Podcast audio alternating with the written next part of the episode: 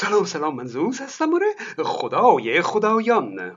چند روزی پس از کشتار خونین مردم معترض در آبان 98 در ایران و دستگیری هزاران نفر از مردم معترض آقای ابوالفضل بهرامپور مترجم و مفسر قرآن و استاد علوم قرآنی در برنامه ای در تلویزیون جمهوری اسلامی اومد و به شرح یک آیه از قرآن پرداخت. آیه سی و سه از سوره مائده انما جزاء الذین یحاربون الله و رسوله الاخر و خیلی واضح شرح داد که جمهوری اسلامی طبق این آیه باید مردم معترض به نظام اسلامی رو شکنجه بده و زجر کش کنه گفت که اولا معترضین نظام محاربین خدا و پیغمبر هستند محاربه یعنی چی؟ محارب. آیا اتفاقاتی که افتاد محارب را محاربه مخصوصا داره؟ برای اینکه من با دقت حرف زده باشم نوشتم محارب یک کسی که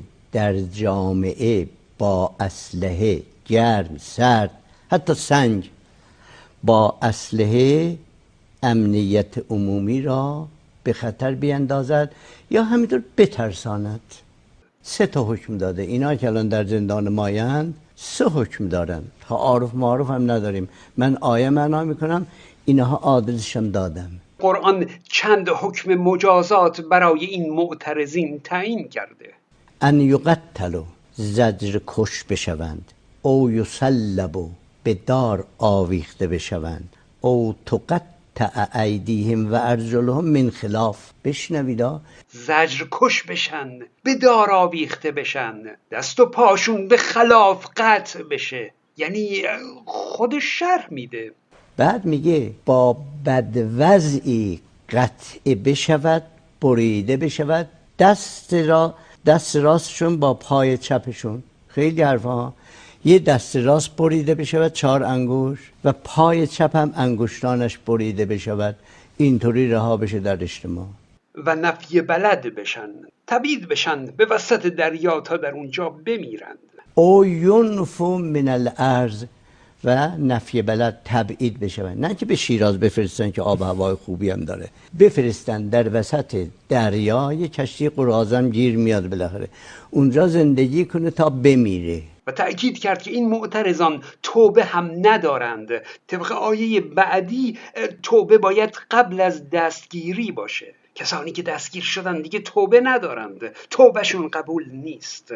بعد از دستگیری توبه مقبول نیست. این نظر قرآن است. پشت همین آیه نگاه خواهد کرد. اینا توبه ندارن. و طبق آیات میگه هر کس بگه که شل بگیرید و برخورد شدید نکنید اونم جزو محاربین خدا و پیغمبر محسوب میشه.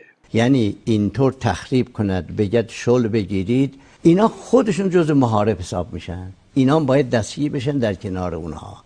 من خودم که آیه معنا می‌کنم. و اینکه دختر پسرهایی که در پارتی های شبانه شرکت می کنند اونها هم جزو محاربین خدا و پیغمبر هستند.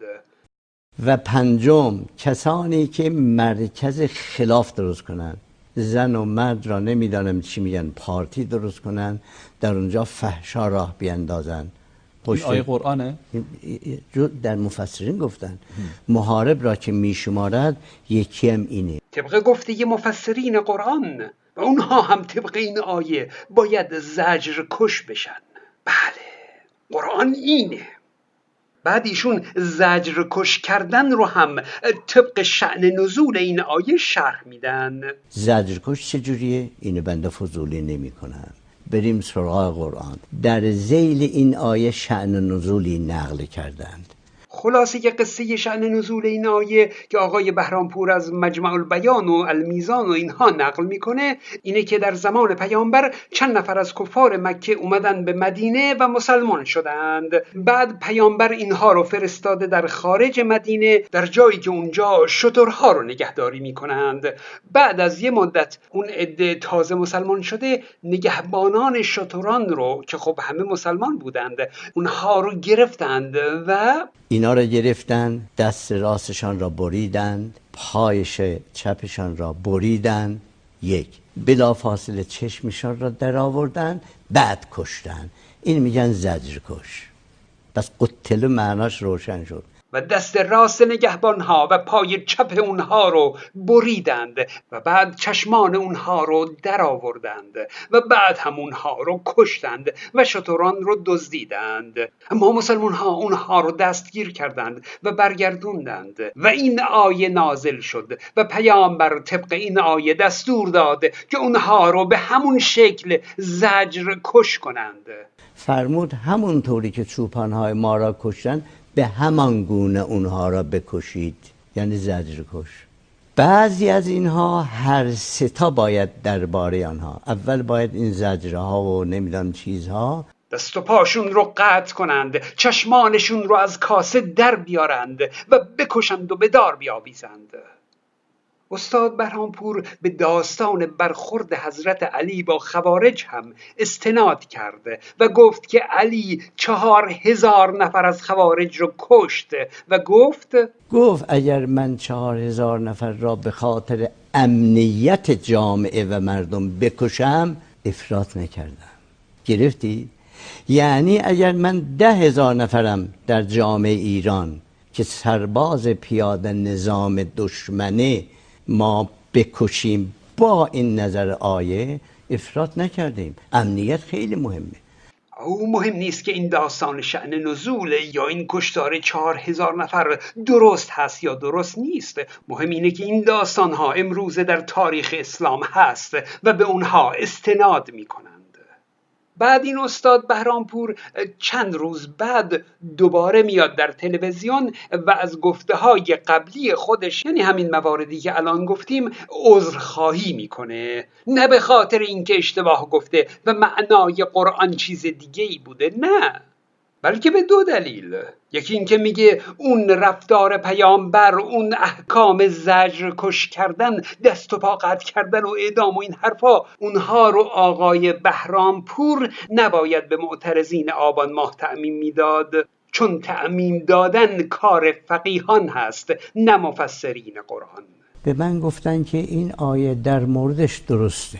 با این گماش افراد قصاص کرده. شما اونو نباید تعمیم بدید. این کار فقیه و قوه قضایی فقهای قضایی هست که ببینن آیا به این الان مربوط میشه مربوط نمیشه. یعنی قرآن رو درست معنی کرده درست تفسیر کرده پیامبر هم که درست زجر کش کرده فقط قسمت تعمیم دادنش کار فقیهان هست. هر موقع اونها صلاح دونستند تعمیم میدن و طبق آیه قرآن دست و پا کنند و شکنجه بدن و زجر کش کنند. اون اشکالی نداره.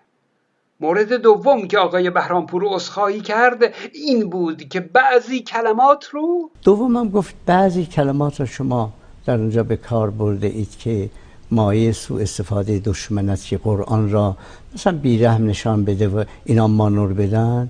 گفتم راست میگید. او باز کلمات رو اشتباه معنا نکرده. مشکل اینه که این معانی قرآن رو بیرحم نشون میده و دشمن سوء استفاده می‌کنه. یعنی نباید معانی قرآن رو فاش می کرده تا مردم به بیرحمی قرآن پی نبرند و دشمن قرآن سوء استفاده نکنه. وگرنه معنی قرآن رو درست گفته و تفسیرش همین بوده. قرآن همینه که آقای بهرامپور گفت اما نباید می‌گفت. من اشاره هم کنم به نقد آقای آقامیری که ایشون در دنیای مجازی یک آخوند سلبریتی محسوب میشن. تلاش ایشون در گل و بلبل نشون دادن اسلام هست. که خب طبیعیه که ایشون از حرفای استاد بهرامپور ناراحت میشه که ماهیت بیرحم قرآن رو فاش کرد. ایشون در نقد این صحبت های آقای بهرامپور میاده و این آیه رو اینجوری توجیه می‌کنه که میاد میگه اگه با ما عهدی بستید عهدتون رو شکستید به ما خیانت کردید زن و بچه ما رو کشتید ما این کار رو باتون می‌کنیم ما ما هم دقیقا همین ما هم دست و پاتون رو به خلاف قطع می‌کنیم آویزونتون می‌کنیم تعبیدتون می‌کنیم. قرار نیست این کار رو انجام بدیم. ما اینو داریم میگیم که طرف نیاد جلو. میگه قرآن گفته دست و پا رو قطع می‌کنیم شکنجه می‌کنیم می‌کشیم. اما واقعا این کار رو نمی‌کنه قرار نیست که بکنه. خودمونیم. یعنی میگه قرآن داره بلوف می‌زنه دروغ میگه. او یه آیه هست که یکی میگه آیه علکی گفته فقط خواسته بترسونه قرار نیست که عمل کنه. اون یکی میگه پیامبر خودش عمل کرده و شکنجه کرده که هیچ بلکه میشه این حکم رو تعمیم داد به مردم معترض در خیابان. البته فقیه باید تعمیم بده. قرآن رو هر کس هر جور که دوست داره معنی می‌کنه. و نکته دیگه این که یه نکته دیگه هم که خیلی بد بود تو این صحبت این آقا اینکه گفتن توبه پذیرفته نمیشه بعد از دستگیری. خب چه حرفیه شما می‌زنی؟ توبه پذیرفته نمیشه؟ مروان که توی جمل اسیر شد اومد به امام حسن امام حسین گفت شفاعت منو بکنی توبهشو نپذیرفت المومنین آقای آقا میری طرف آیه قرآن آورده که الا الذین تابوا من قبل ان تقدروا علیهم. تو قصه مروان رو میاری؟ نمیشه که. باید یه جوری این آیه رو هم جور دیگه ای معنا کنی. ماشالله مسلمون ها بلدن که هر جور که دلشون می‌خواد قرآن رو معنا کنند. ترجمه هم حتی درست نیست ترجمه غلطه. چون مفهوم اون آیه رو باید ترجمه کنی. آقای آقا میری معتقده که آیه رو نباید معنی کرد. فقط باید مفهوم آیه رو معنی کرد. او راستش این آیات قرآن اینقدر معانی زشت و خشونت آمیزی دارند که نباید اونها رو معنی کرده نباید معنی قرآن رو فاش کرده فقط باید آیات قرآن مقدس باشن تا ها هر وقت صلاح دیدن اونها رو تعمین بدن. و قرآن مثل موم در دست فقیهان مقدس باقی بمونه. کانال های من رو هم فراموش نکنید. من زوز هستم.